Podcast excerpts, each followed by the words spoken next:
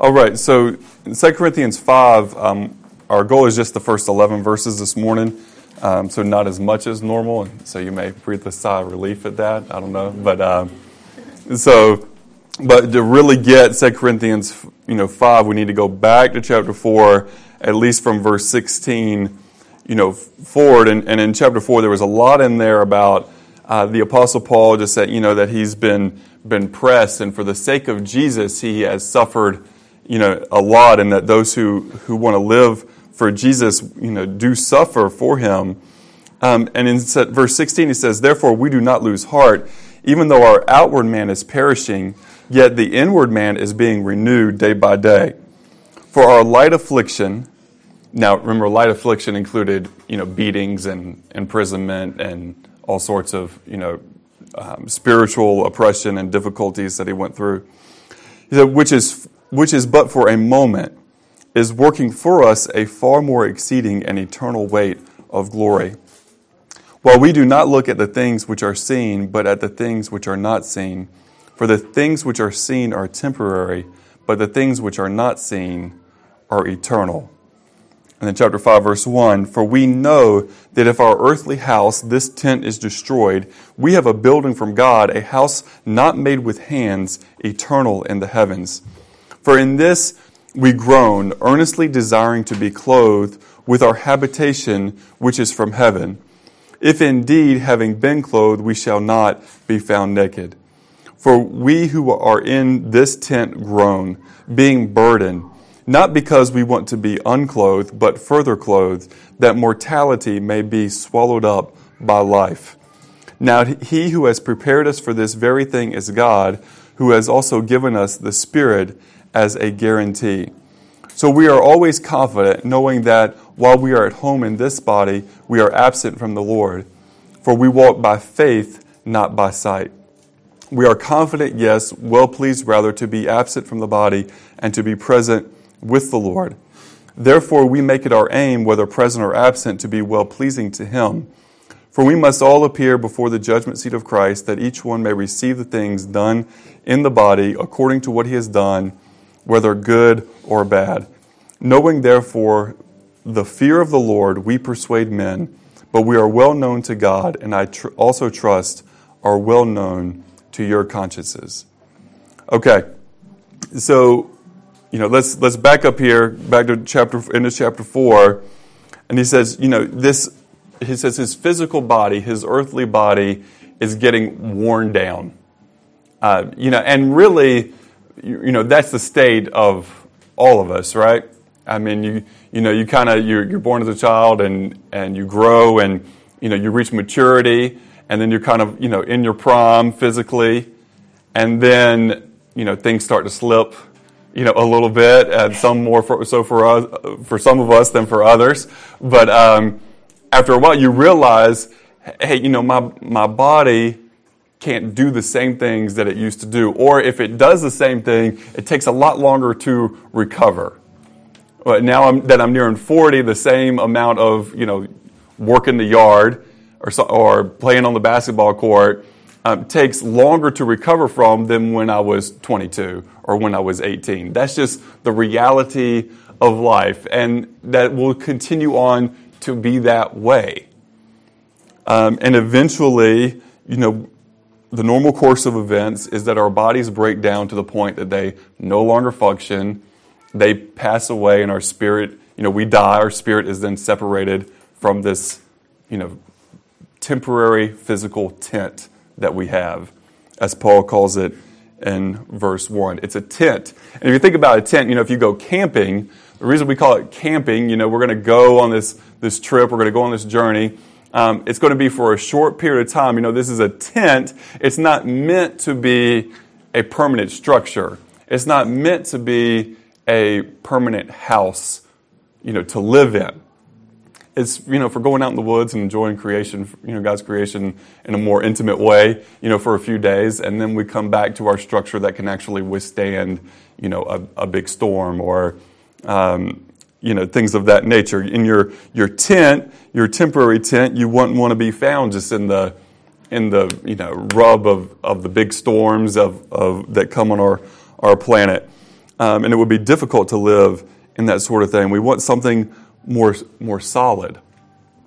And so, really, the fact that our bodies break down for every person, even those who do not know Jesus, it, it's just a natural longing that God gives us for something more substantial. And we can either acknowledge that that's a clue from God that there is something more to come and that we need Him and what His future is better, or we can just reject that and just you know write that off to the to the natural way of things.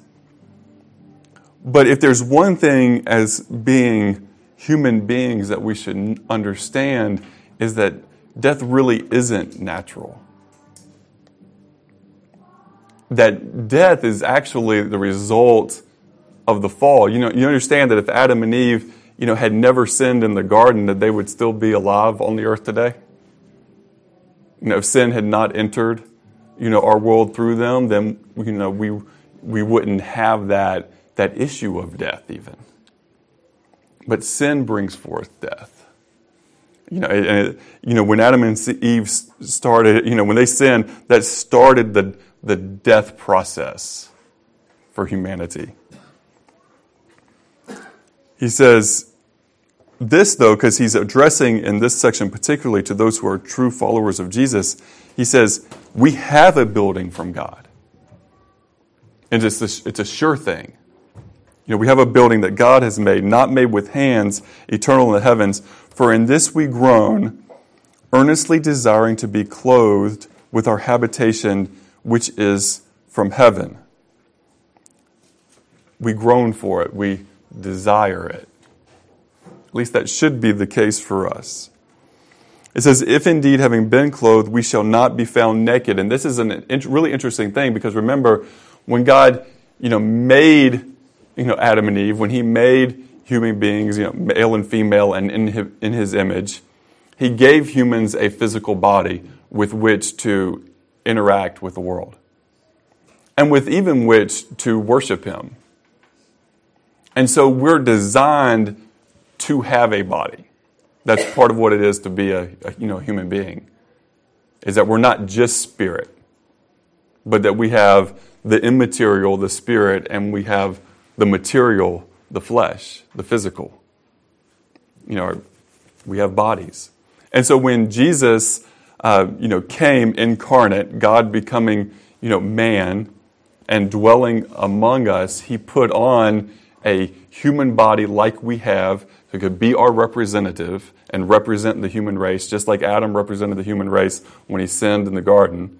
Jesus represents the human race when he goes to the cross on our behalf.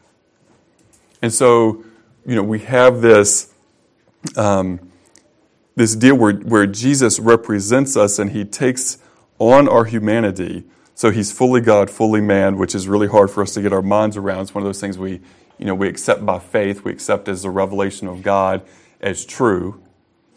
Um, but we see even after his resurrection that Jesus did not, you know, just, you know, he wasn't just like this spirit being at that point, but that he had a real body and he still, you know, he, he ate food and you could, you could touch, as he said to Thomas, you know, touch here in my hands. Feel here in my side. You know, don't be unbelieving, but believing. You know, so physical. Now that body was physical and it was, it was different than our bodies and that it wasn't bound by some of the laws, you know, of physics that we have. If, you know, if I just try to, you know, run through that door, um, it's going to hurt because I'm going to hit it and it's not going to go down, and I am, you know, and I might be down for a good while. But Jesus could just walk through the door, no longer bound, you know, but not bound by the physical things. And so perhaps we'll have those sort of abilities as well. That's up for debate and something we really don't need to know about or to be too concerned about. But we understand this that we're going to be like Jesus, and Jesus, you know, has a physical body even today. And so, you know, we're going to have one. And so we're going to be clothed, um, earnestly desiring to be clothed with our habitation, which is from heaven. But, you know, what's wonderful about this is that it's, it's not going to be a sinful body like the one that we have now. And it's not going to be a body that's subject to disease and to breaking down like the one that we have now. Um, he says, If indeed having been clothed, we shall not be found naked, verse 3. And then verse 4 For we who are in this tent being burdened, not because we want to be unclothed, but further clothed, that mortality may be swallowed up by life. And so, this old physical done away with, and a new physical given that will not break down.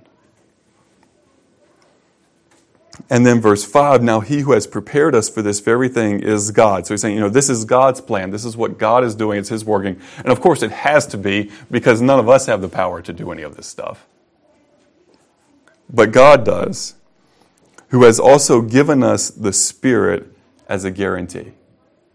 And I just want to talk about that just for a minute that when, a, when you become a follower of Jesus, when you believe in Jesus, he you know, gives you the Holy Spirit and the Holy Spirit is on you as a seal and as a guarantee that God is going to fulfill his promises to you.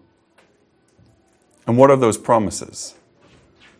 For the one who believes in Jesus, the promises are that you're not under condemnation, but that you're forgiven, that you're not going to you know, be under the, the wrath of God to where you have to pay the, the due punishment for your sins, but instead you are now made justified in Jesus. He views you as just because, because of Jesus, because Jesus is there, you know, covering you. And so then you're not going to be under the power of sin. Even now, we're not under the power of sin. If you're a follower of Jesus, you don't have to sin. In any situation, you have the power and the authority to say no to the sin and yes to Jesus. Now, we know in our experience we are not consistent, is the problem.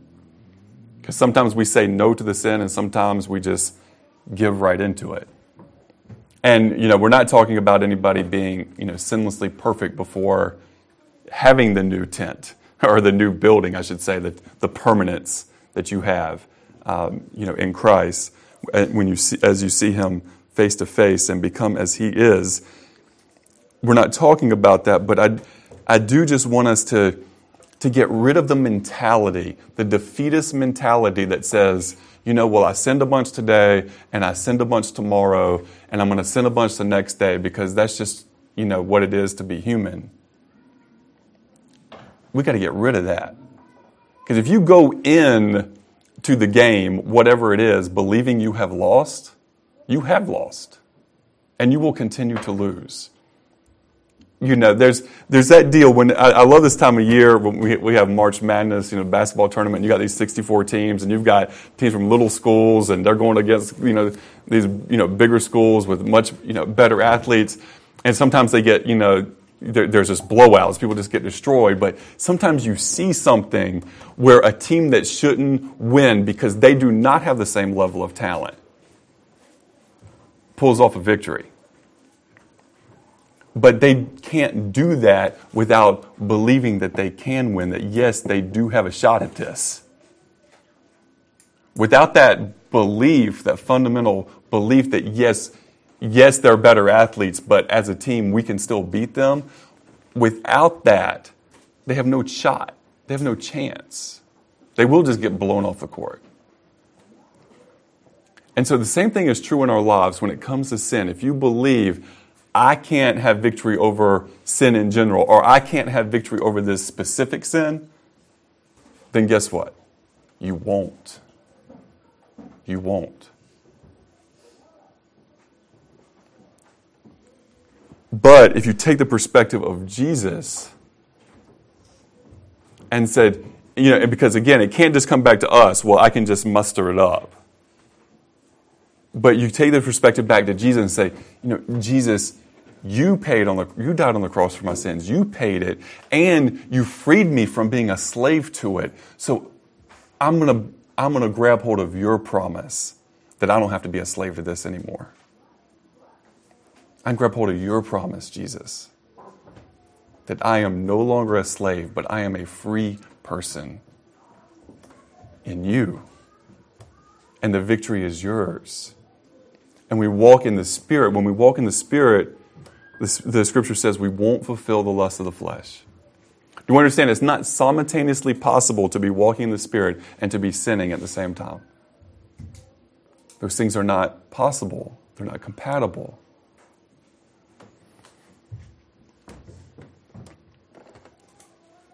And something I love about this, that the Spirit is our guarantee. Um, 2 Timothy chapter 2, verse um, 13, I believe it is, but I'll just read this real quick. I'll start back in verse 11. It says, This is a faithful saying, for if we died with him, we shall also live with him. Okay, so there's that, again, we died with him, we're going to live with him, we're going to get the new, the new building, the new, the new body. If we endure, we shall also reign with him. And that, you know, being faithful and persevering, there's reward to that in the kingdom of God. Notice verse 12 if we deny him, he will also deny us. So that what that means is not believing in Jesus, just an out and out rejection, you know, of him. And that kind of trips can trip some people up, but then 13 really gives clarity to it. If we are faithless, he remains faithful. He cannot deny himself. He can't deny himself. So when the Spirit, you know, when you believe in Jesus and the, the Spirit of God is given to you as a guarantee, as a seal, even if you don't live in a way that honors Christ and you are faithless and you get caught back up into sin, God can't deny himself. The Spirit of God is still a guarantee over your spirit. Now, it will mean discipline because whom God loves, He disciplines. And it may go as far as it, as it is here. And I mean, we've got to have this whole context of 1st and 2nd Corinthians that, you know, Paul says some people are taking that bread and we're taking that bread and taking that cup, but they were actually just getting drunk at the Lord's Supper and completely disrespecting what Jesus had done on the cross. And says, For this reason, you know, some of you are sick and some of you sleep, which was a kind way to say, are dead. Because God's not really playing games when it comes to his holiness. And so that should kind of give us, you know, a wake up call to that. But I just want to take away, if we can, some of that, you know, some people just walk around because there are, I mean, there's churches in this community who preach that if you, if you commit a sin, whatever it is, and then walk out into the street and get hit by a car before you got to say, Lord, I'm sorry, that no matter what you had believed before that, no matter that you had believed that Jesus died on the cross for your sins and rose from the dead, and that you became a child of God, you would still go to hell you know, and they, they and so many people are, are walking around even in this community, you know, on pins and needles going, well, you know, just afraid. Afraid that they're going to mess something up and then they're going to die before they get to say they're sorry. Well, I don't think God intends us to live life that way. He didn't, you know, free us um, from our sins so that we could then become slaves of fear. That, that he would be the, the type that would just say, well, now you're in, now you're out, now you're in, now you're out. You know, what I mean, what, what sort of a game is that?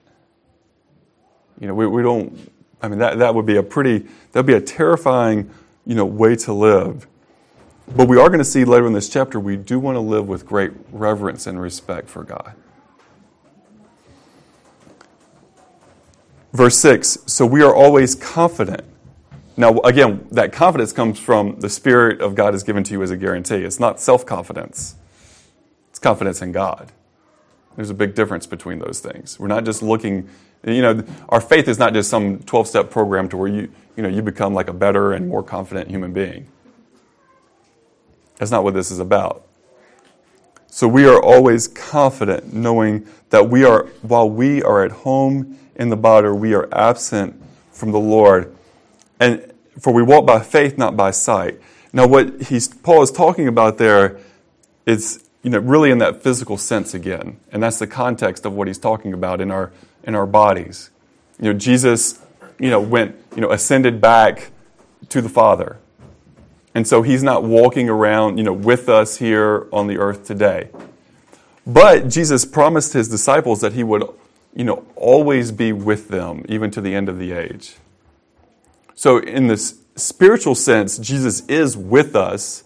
Says, you know, even, you know, he's even where two or three are gathered in his name, Jesus is in the with you everywhere you go throughout your day. But again, that's spiritually and that's through the Spirit, and it's not physically, and there is a difference. Because remember, again, as human beings, God designed us, you know, in a physical way to engage, you know, the universe and even engage God Himself with our physical senses. And so having Jesus with us spiritually, it is a little bit different than having Jesus in the flesh and being able to see with our eyes and to touch with our hands. It is different. And that's where those followers of Jesus 2,000 years ago that got to sit at his feet you know, had a certain privilege that we haven't had yet. That a certain blessing that we haven't had yet. But we are confident that we will, that we will have that. For we walk by faith, not by sight. Again, that's our hope. Our hope is Jesus with him eternally. Verse 8 We are confident, yes, well pleased rather to be absent from the body and to be present with the Lord. Now, this is one of those verses that I have to confess I can't always say with truth. I can't always say this verse with truth. Paul says that he's well pleased. He would rather be absent from the body to be present with the Lord. Meaning, you know, he's, he's you know, remember, he's endured a lot of afflictions in his life. He's had a lot of hardship. You know, he ultimately says, um, another place that it's, it's for the sake of the church that he keeps on going on. There's been times when he's been so close to death that he could have just kind of like given it up and died. But for the sake of the church, he, you know, keeps on going on.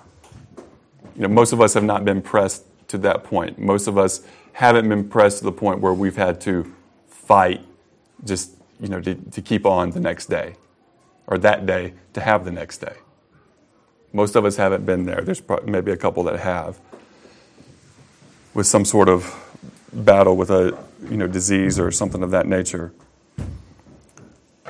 But he says what his desire is, it was just up to him, his preference would be to go ahead and be with Jesus.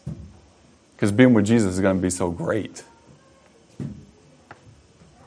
That, you know, he doesn't have to deal with the sinful flesh anymore or the sinful world. So he can just go be with Jesus. But what it comes down to there, if we're really honest, is affection and that we have to confess that many times our affection for things here on the earth is greater than our affection for Jesus. So we say oftentimes, I'd rather stay here right where I am right now. Or the hope even of this next, you know, event in my life than to go and be, you know, with the Lord. And sometimes um, there's selfish motives behind that, and sometimes there's unselfish motives behind that. We have to again remember here, Paul. I mean, not married, no children. At this, you know, you know here, he, and he's lived a pretty long, you know, he's lived a pretty long life at this point, and he's seen a lot and done a lot. He's seen the world, and you know, he's he's experienced a ton at this point in his life. Now, I have to say, when I was younger, you know, you, you all laugh at this, but when I was younger, you know, I go, well, Lord, I, you know, I, I read this, you know, this verse, and I, I want to live because um, I'd, I'd like to get married and know what being married's like and all the fun that comes with that. So, yeah, I'd like to be married. Um, and then at a point you go, well, I'd, I'd, I'd like to have kids. You know, and then you know you have kids, and so I'd like to be you know around for that. You know, so there's these different like milestones, but but now it now it changes. You know, I, it's it's kind of funny because there's aviation is in my family. My grandfather made the first all metal plane, and his brother made the first all metal plane to fly successfully in the United States. Okay, my cousin flies planes for Wycliffe Bible translators, um, all in the jungles in Brazil and in Peru. Okay, so I mean, she's in little Cessna airplanes, these little dirt runways, and it's like if you don't stop, you hit the mountain, or you go off the mountain, or you go into the river. Um, so she has to be very precise in what she does.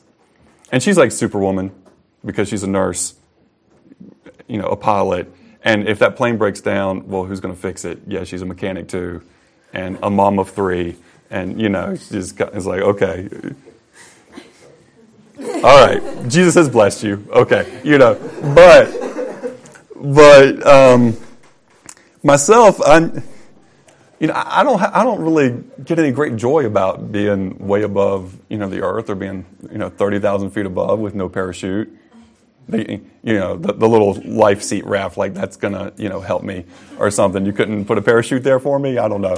Um, I, would at least feel a little better. Um, and so, you know, my prayers used to be like, again, you know, Lord, um, I know being with you would be great, but I'd like to live, so safe, you know, travels and everything. But it's more about me.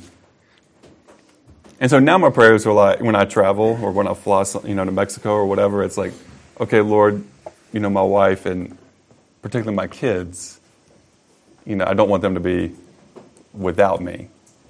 I want to be there to, you know, provide for them, protect them, to help them navigate this world that we live in that is, you know, full of pitfalls and full of trouble. And so it changes. So I'm not going to try to preach to you this morning that if you wouldn't rather be dead right now and with Jesus, that you're somehow unholy or you're, you know, not, your heart's not in the right place. But I do want to kind of give the contest of the why. Why would you rather be here than there? Is it for the Lord's glory and for others, or is it just, you know, selfish motives? Because you believe that the Lord still has things for you to do here on this earth? And if it wasn't for those things, and if it wasn't for those responsibilities that you have to the Lord and to other people, that, I mean, your preference certainly would be to be with Jesus face, and to see him face to face and to be at his feet. And so, if we take away the work that you still feel that the Lord has for you to do, or the people that you still feel you have responsibility in the Lord for, if we take that away, is the desire still not to be with the Lord? And if that's the case, then you know that's when we have to start questioning where's my real heart? Do I really long for Jesus? Do I groan for him?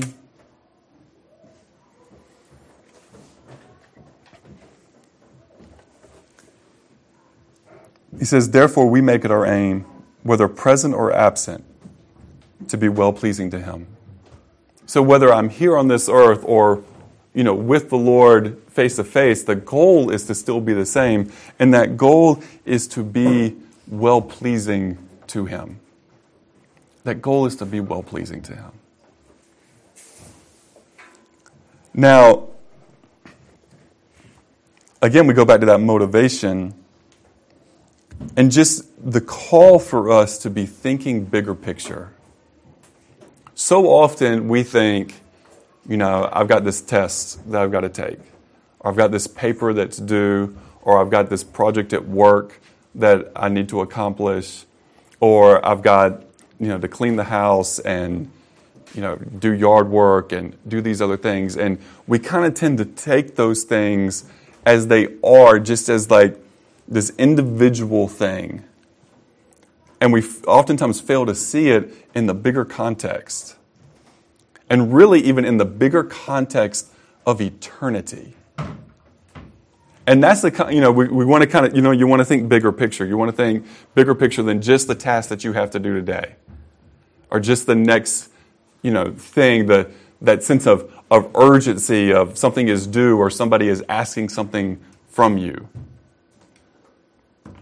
And we want to think bigger picture to, you know, five years out, 10 years out, you know, down the road, 20 years out down the road, but much more even than that, and much more pertinent for our lives on a daily basis, is to be thinking about the big picture of eternity and that, hey, this life is temporary, this tent is temporary, eternity is forever. And am I living in such a way here and now today that is well pleasing to Jesus? At the end of my day, does Jesus say, Yeah, I'm well pleased with you know, your heart today and your attitude today and your priority today and your focus and how you treated other human beings, how you did your work? And that's really how we need to be evaluating things. Thinking bigger picture. And that's hard for us to do. I was telling somebody about this the other day that, you know, with, um, you know, my wife Claire working for UGA, and the Lord's blessed her, and she's gotten to, you know, she, when she started working there, we first got married, it's like 12 years ago. She was a clerk three. University of Georgia doesn't have anything that low anymore. You can't be a, you couldn't be a clerk three if you wanted to be a clerk three, because there's no position called a clerk three because they looked at it one day and went, that's too low, and the pay is you know, embarrassing for the university. So that, I'm just telling you the truth. But really, she had a teaching degree. She could have been a teacher. You know, uh, you know, she had an offer and everything for that. But really felt Lord wanted to do something else. So she just, you know, gets her foot in the door at UGA, and then she's been blessed with other opportunities. But something with that is that she doesn't work just saying, "Am I going to please my boss today?" Or am I doing my job, like my task today, and getting it done? She's actually proving she can do the next job. Does that make sense? The next opportunity, she's proving she can already do that today. And so that's an example of how we can think bigger picture, you know, just in our daily like life. But I hope we can take it much even bigger than that to that eternal perspective saying, Today I'm working for eternity. What I do today matters for eternity. And I don't just mean work, like, yes, at your work, do that. But the whole day, your interaction with your kids or with your roommates or with your classmates or with whatever it is, your kids you know, doing laps up here right now over our heads, and it's all good because we hope that one day they're going to grow up with this mentality that we've we've modeled for them and we've given an example for of you live today in view of eternity. And that doesn't mean that you have to do something quote unquote awesome today or something that changes the world today. You don't have to cure cancer today or like find the cure for that or to you know radically change you know some grand system so that brings about more justice or whatever it is. But today that you are being faithful to what Jesus has on your plate. Today, you're being faithful with the people, primary, and the tasks, secondary, that God has given you. Because in whatever we're doing, the people that we are around, we have to keep that in mind that they are eternal and the task is not. The task is going to go away but the people won't. They're eternal beings. And they're going to spend eternity either with God or apart from God.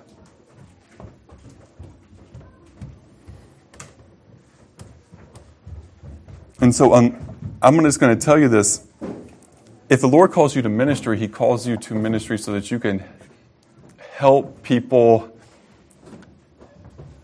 you know, make more of a difference in the spheres of influence that they have, but also that you have still, you know, have that responsibility to have people in your life who are not yet followers of Jesus because it's so vital and important. We'll get more into that next week as the second half of this chapter really lines up with that.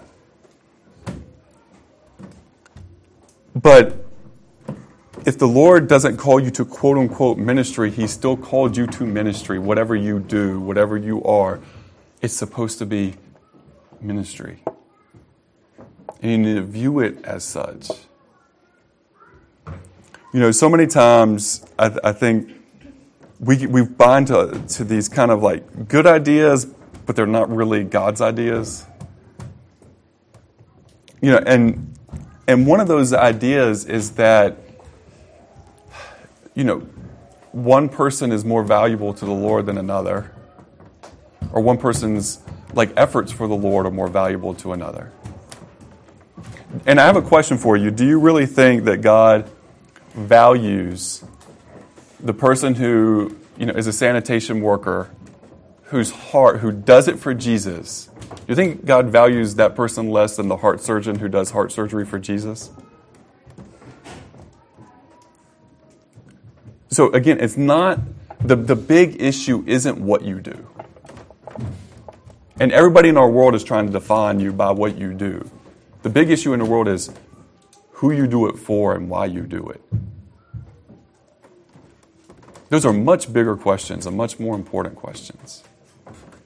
The what is secondary to the who and the why. But in our t- tipsy topsy, you know, sinful world, that's gotten flipped on its head so that what you do defines. And we all participate in that sinful game. Because one of the very first questions we ask people is So, what's your name? Where are you from? What do you do? When's the last time you asked someone, Why are you alive?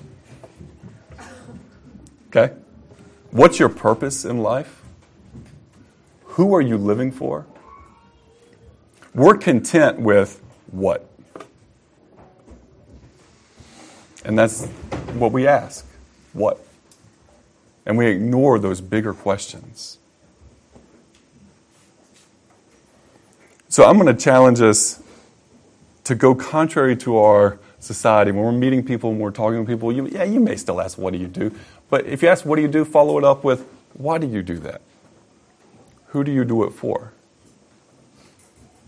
probe with those deeper questions. But perhaps that first needs to start within one's own heart who and why. Because perhaps there needs to be a re examination there. Because if you find your value in the what, your value is misplaced. and you're, you're valuing yourself in a completely different way than God values you. And that's always, so then you're always going to have a miscalculation, a misvaluing.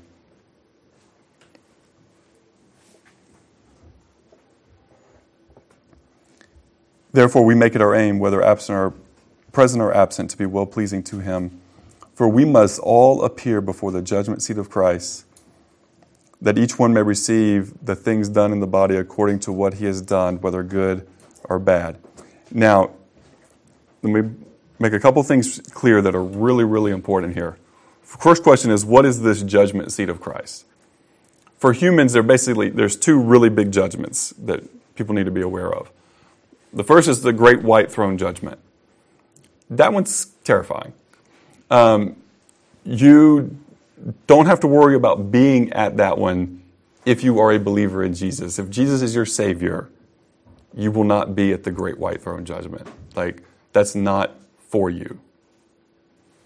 That's for those who reject Christ and then they're judged according to their works and cast away. The judgment seat of Christ, it's really the, the Greek there is the bema, you know, the bema seat. And the idea that's being given, you know, at this time you have the Greek games. And so after the competition, you know, they, the ones who win, you know, receive a, you know, like a, they receive like a wreath, something like that they wear on their head, and, you know, the sign that they had been victorious. And so, but only those who, you know, performed well would get that reward. So the idea here is that what we do, and again, the what isn't nearly as important as the who and the why. the attitude of the heart, the condition of the heart, but is going to be evaluated by Jesus at his judgment seat. And you'll receive for the things done, again, in this, this body, this physical temporary tent. How'd you live here on the earth? And really, what's in, what's in view is from when you believed in Jesus and came to know him, and you passed from death to life, from that point forward, think is really what's under evaluation here. I think you're going to be evaluated for the things that you had done, you know, just in your sinful flesh. But now that you've known the Lord, with that comes a responsibility to live for the Lord. So you're going to receive, according to what you've done in this earthly tent, whether good, and some of the translations say bad there, really the better idea is worthless. You know, is it going to be like gold and silver that, you know, passes the test? Or is it like hay and stubble which just gets burned up? It's worthless. It's, you know, done away with. It doesn't, it doesn't last. It doesn't have value. I don't think that anybody of us want to be at the judgment seat of Christ and not have gold and silver, you know, when our life is evaluated, things that stand the test, that it would, if it's all, you know, stray and stubble, we say, you know, man, I was really active, but I got nothing to show for it. I was really busy. My days were very full, but because it wasn't for the purpose of Jesus, it was just busyness.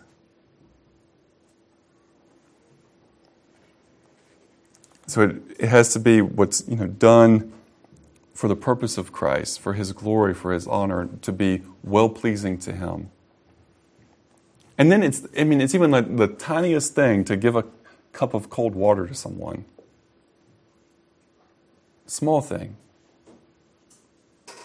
is viewed as valuable if it's done for Jesus, if it's done, you know, with that heart for him. Big or little, it's all valuable. But the things that aren't done for the Lord, I mean, they're basically worthless. And so maybe we should take some inventory of the parts of our lives. I mean, maybe just keep a log for a couple of days. Everything, you know, you do in the day, and then at the end of it go, okay, what's worthless for Jesus. Now, the problem with anything, anything like that, if you ever try to do that with a budget, you're like, okay, I'm spending a little too much money here, so I'm going to try to keep track of it for a couple Of days. Well, in those couple of days, you're like, well, I really don't spend that much because you're really like hyper, you know, sensitive to it. So, you know, we have to give like an honest evaluation. So maybe even take the last couple of days and go, you know, what did I, how do I use my time? Because time is really that commodity that, you know, we all have the same amount of, because we each get 24 four hours in a day. How we use it for God's glory and you know for the betterment of other people is really really key. And so, what's going to last and count for that? And again, it's it's not so much the what, but the why and the heart, the purpose and the heart behind it. last thing, verse 11 says, Knowing therefore the fear of the Lord we persuade men, but we are well known to God, and I trust are also well known in your consciences. So I want to take this a couple of different, two different ways.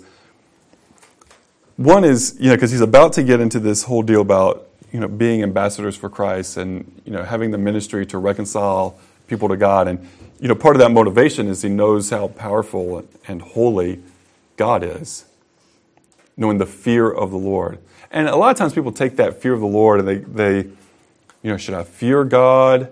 You know, I don't want to always, you know, we talked about earlier about like always being afraid, like, oh, I'm going to mess up or you know, lose my salvation or something like that. That's really not what's in view here. But what is in view, view here is the, a fear that's representative of like reverence for God and understanding how great He really is. And there may come some actual fear and trembling with that. If God right now showed us all of his glory. I mean, there wouldn't be a single one of us that wasn't on our face before God trembling because that's how awesome and powerful he is. You know, think about Moses at the you know burning bush. He took off his sandals and I mean he, he was prostrate before God. We see John the Baptist with Jesus, you know, even prophesying about Jesus' coming. He says, One comes after me of whom, you know, the sandal strap I am not worthy to loosen. So there is that understanding of like deep reverence and respect for God, Father, Son, Holy Spirit, that whenever we're, I mean, when we're in God's presence, we're in the presence of someone so far higher and greater and holier and more powerful that we are that, yes, there's a need to fall on one's face. Yes, it would be natural to tremble in awe of God.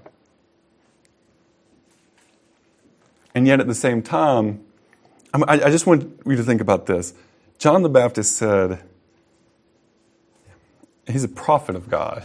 And he says he's not worthy to loosen the strap on Jesus' sandal. And yet, Jesus not only pays for our sins and cleanses us, but he invites us to eat at his table. We're not worthy to loosen the strap on his sandal. We're not. And yet, he invites us to eat at his table to have fellowship with Him. That blows my mind because that's like beyond grace. It's like you almost feel like any word that we would have is inadequate to describe what is happening there.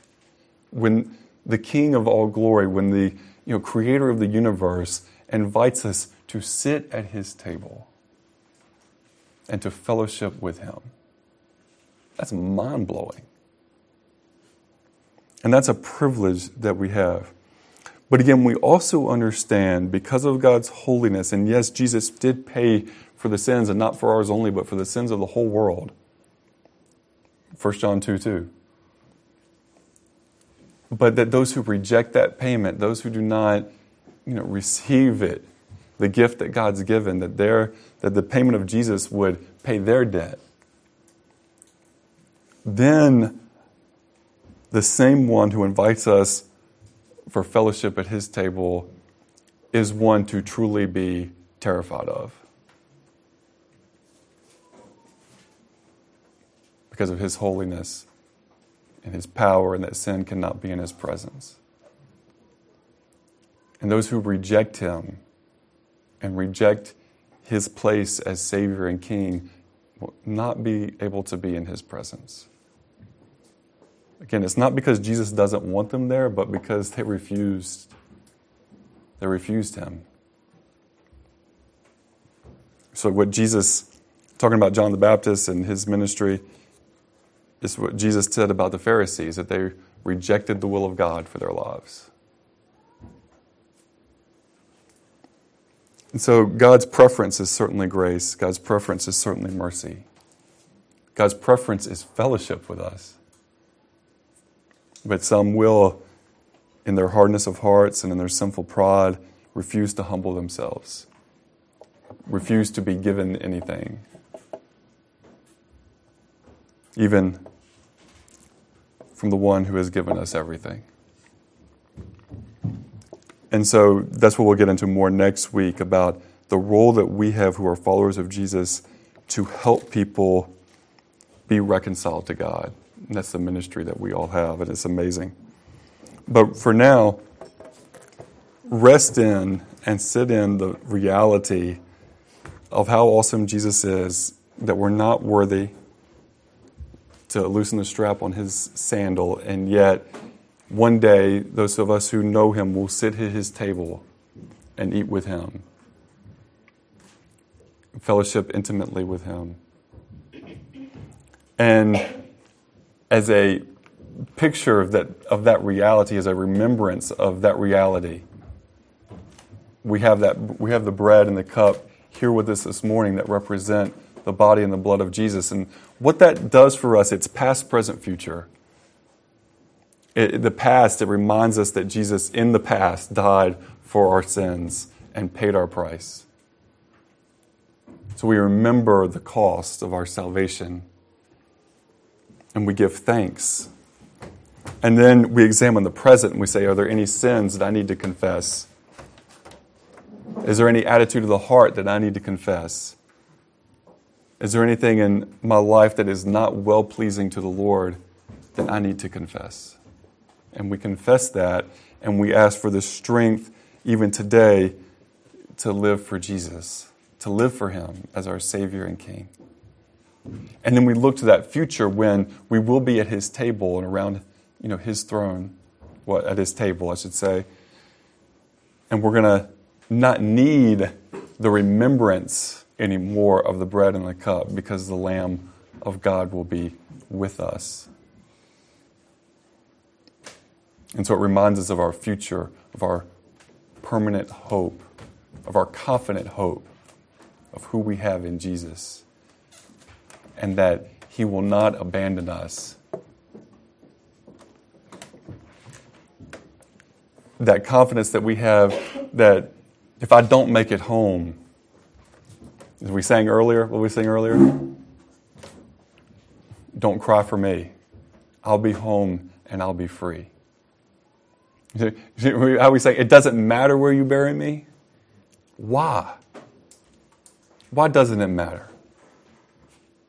Why doesn't it matter where you bury me?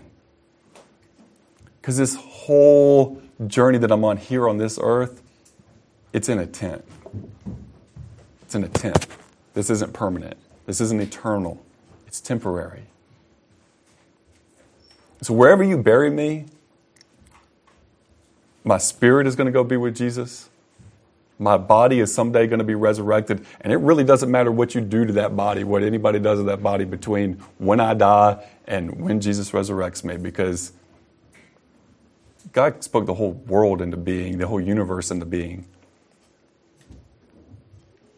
So He's capable. So He's not going to abandon us. Like, Jesus is real and He is for us, and He is our hope. He is our past, He's our present, He's our future, He's everything to us. The challenge that we have is to that's the that's the what we call the theological reality. The challenge for us is to live it today, tomorrow, the next day, in our practical reality, the rub of life. And if what we if what you believe if what you believe doesn't affect, doesn't change radically the Monday through Saturday, then there's some couple of different options. One is don't actually believe it. It's just like a mental assent, but you haven't really come to grips with it in the reality, the deepest core of who you are. That's one possibility. The second possibility is we're being traitors to what we know is true. Or that we're trying to do it on our own without actually the help and fellowship of Jesus moment by moment.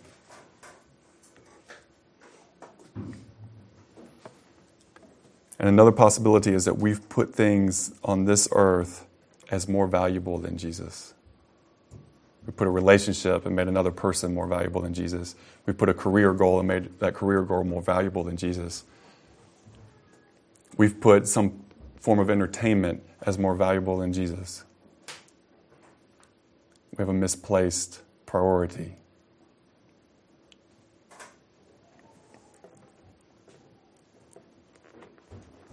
Sometimes, well, I know you're like me.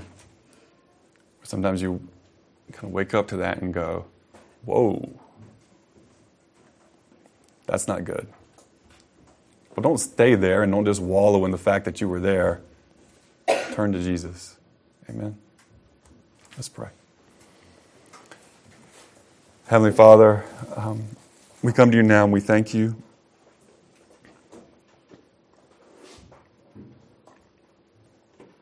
We're thankful that you first loved us and sent your Son for us.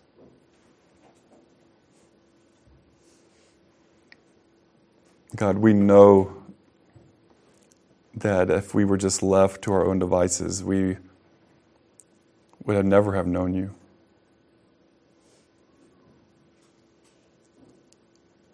So we thank you for your grace. We thank you for the Holy Spirit that has convicted us of our sin in days past and when we realized that we didn't have you,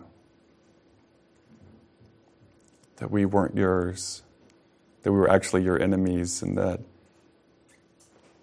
we had to humble ourselves and give up our arms and accept your forgiveness and your gift of Jesus. Lord, I'm so thankful that we can't earn your favor, your salvation.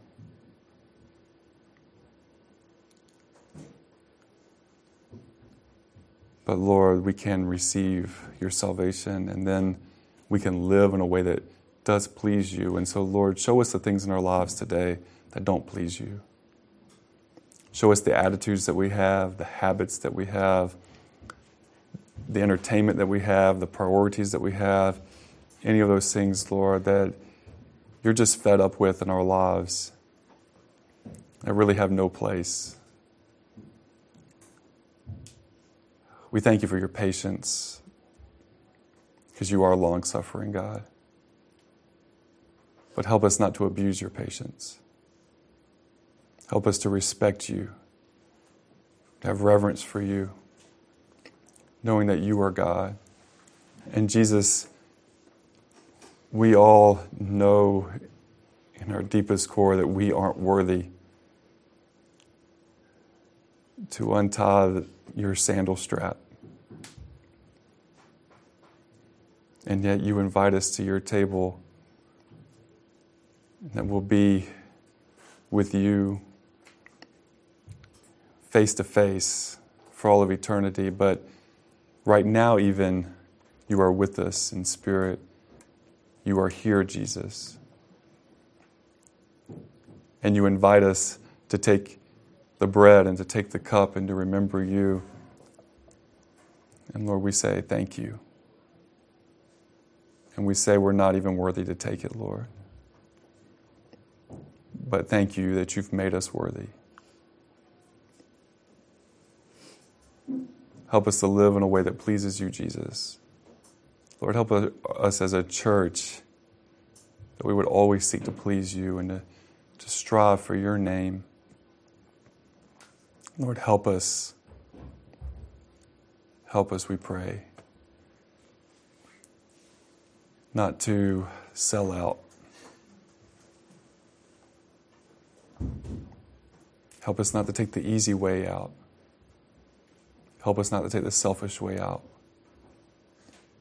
But Lord, that we would surrender to you fully, without reservation. In your name, Jesus, we pray. Amen.